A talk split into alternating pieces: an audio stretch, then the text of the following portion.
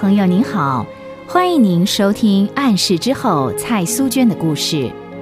上回我说到，苏娟常常收到从美国寄来的信，是一个青年有为的教授写给她的。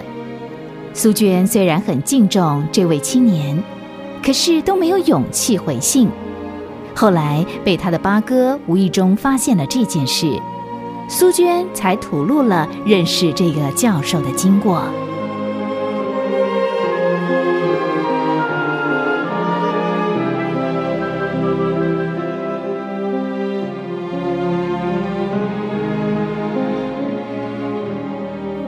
既然是你们白校长介绍的，我相信一定错不了。苏娟，听娘的话，好好给人家回一封信。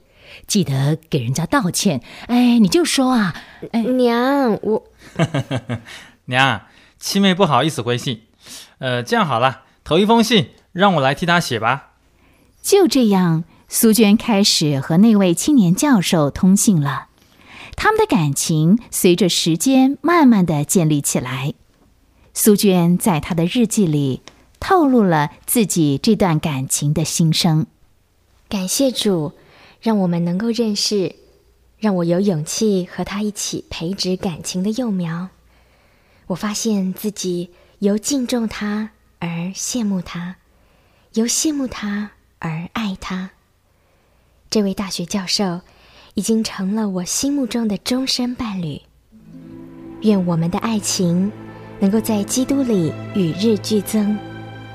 我们同意，在我们结婚之前。他要先攻读博士学位，求主帮助他早日学成归来，为主，也为我们俩共同的前途做有意义的事儿。主啊，若是你的心意，求主成全我们的心愿。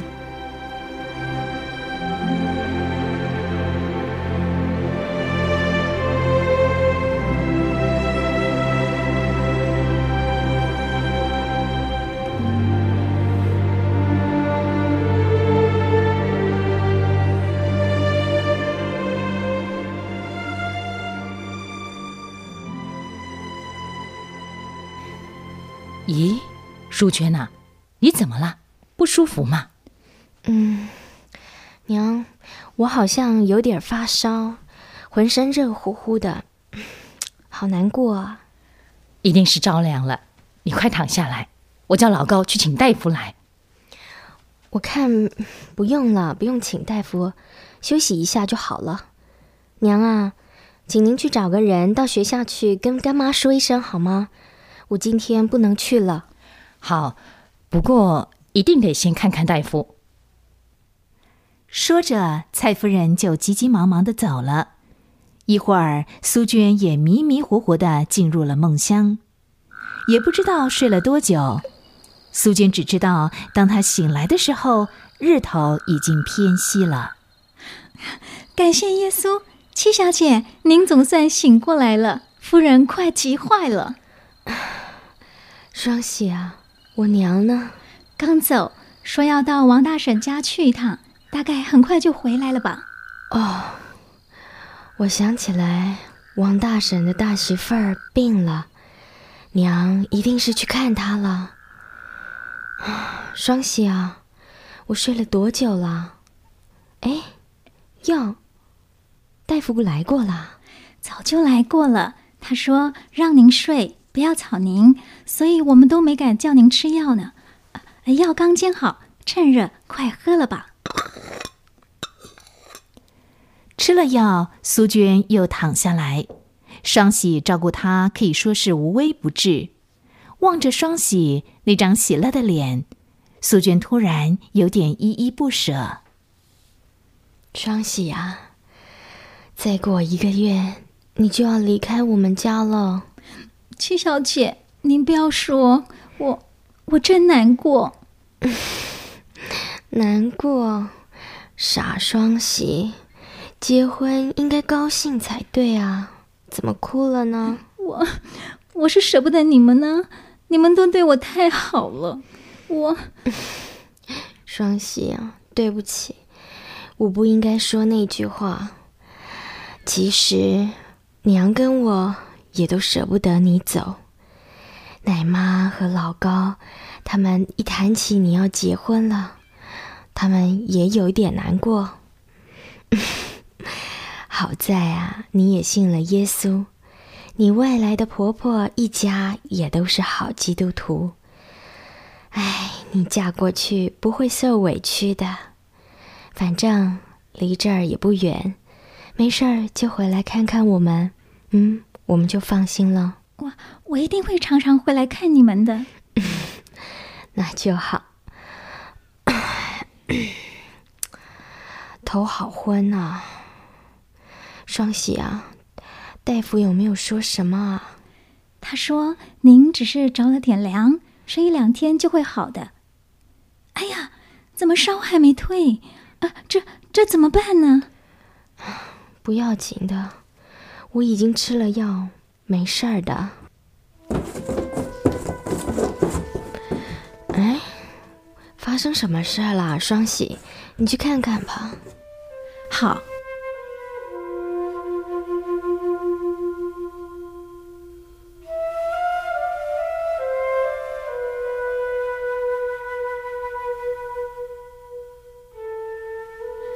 哎，真可怜，瘦的皮包骨了。双喜呀，你在说什么啊？谁瘦了？哦，七小姐，表少爷被人抬回来了，他他瘦的好厉害哟！抬回来？啊，你是说我表弟病了？病得好厉害呀！奇怪，前几天看他还好好的回学校去上课，怎么一下子就病成这样？还是学校叫人给送回来的？啊？双喜啊，你有没有听他们说我表弟得的是什么病啊？听说啊，表少爷得的是伤寒。伤寒，伤寒，多可怕的字眼！以前在苏州读书的时候，苏娟曾经看过同学得伤寒，而且很快就离了世界，所以她对伤寒总有一种畏惧的心。没想到他的表弟也得了这么可怕的病，苏娟无法想象，说话做事一向喜欢蹦蹦跳跳的表弟，现在会变成什么样呢？他会不会像我那个同学？哎，不会的，不会的，表弟会好的。苏娟不敢再往下想了，怕他的担心会成为事实。七小姐，您怎么啦？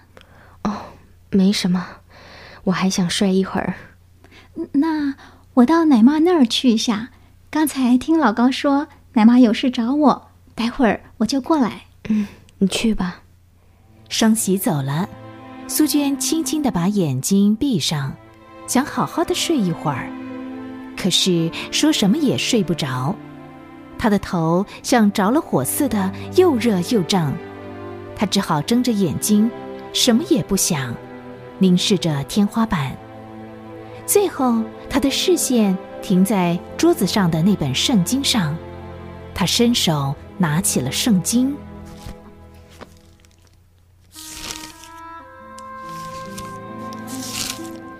路加福音》二十三章。耶稣对他说：“我实在告诉你。”今天你要同我在乐园里了。不晓得为什么读到这儿，苏娟的脑海里突然浮起表弟的身影。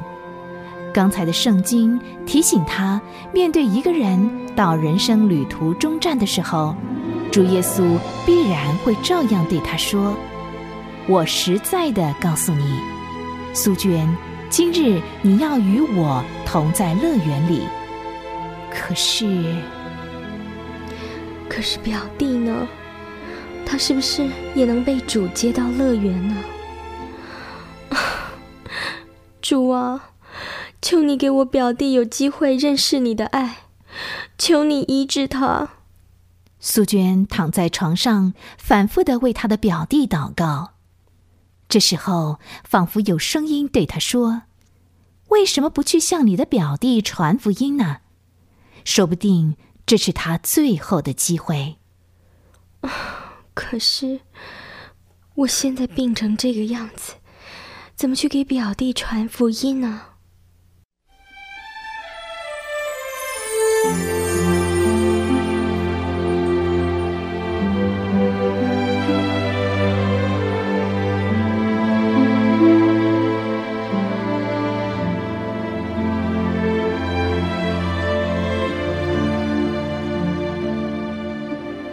每一个人都会面临人生旅途的最后一站，之后又将踏入另外一个世界。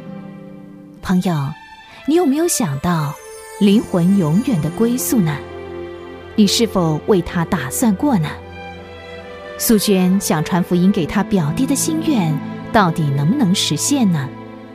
欢迎您下回继续收听《暗示之后》蔡苏娟的故事。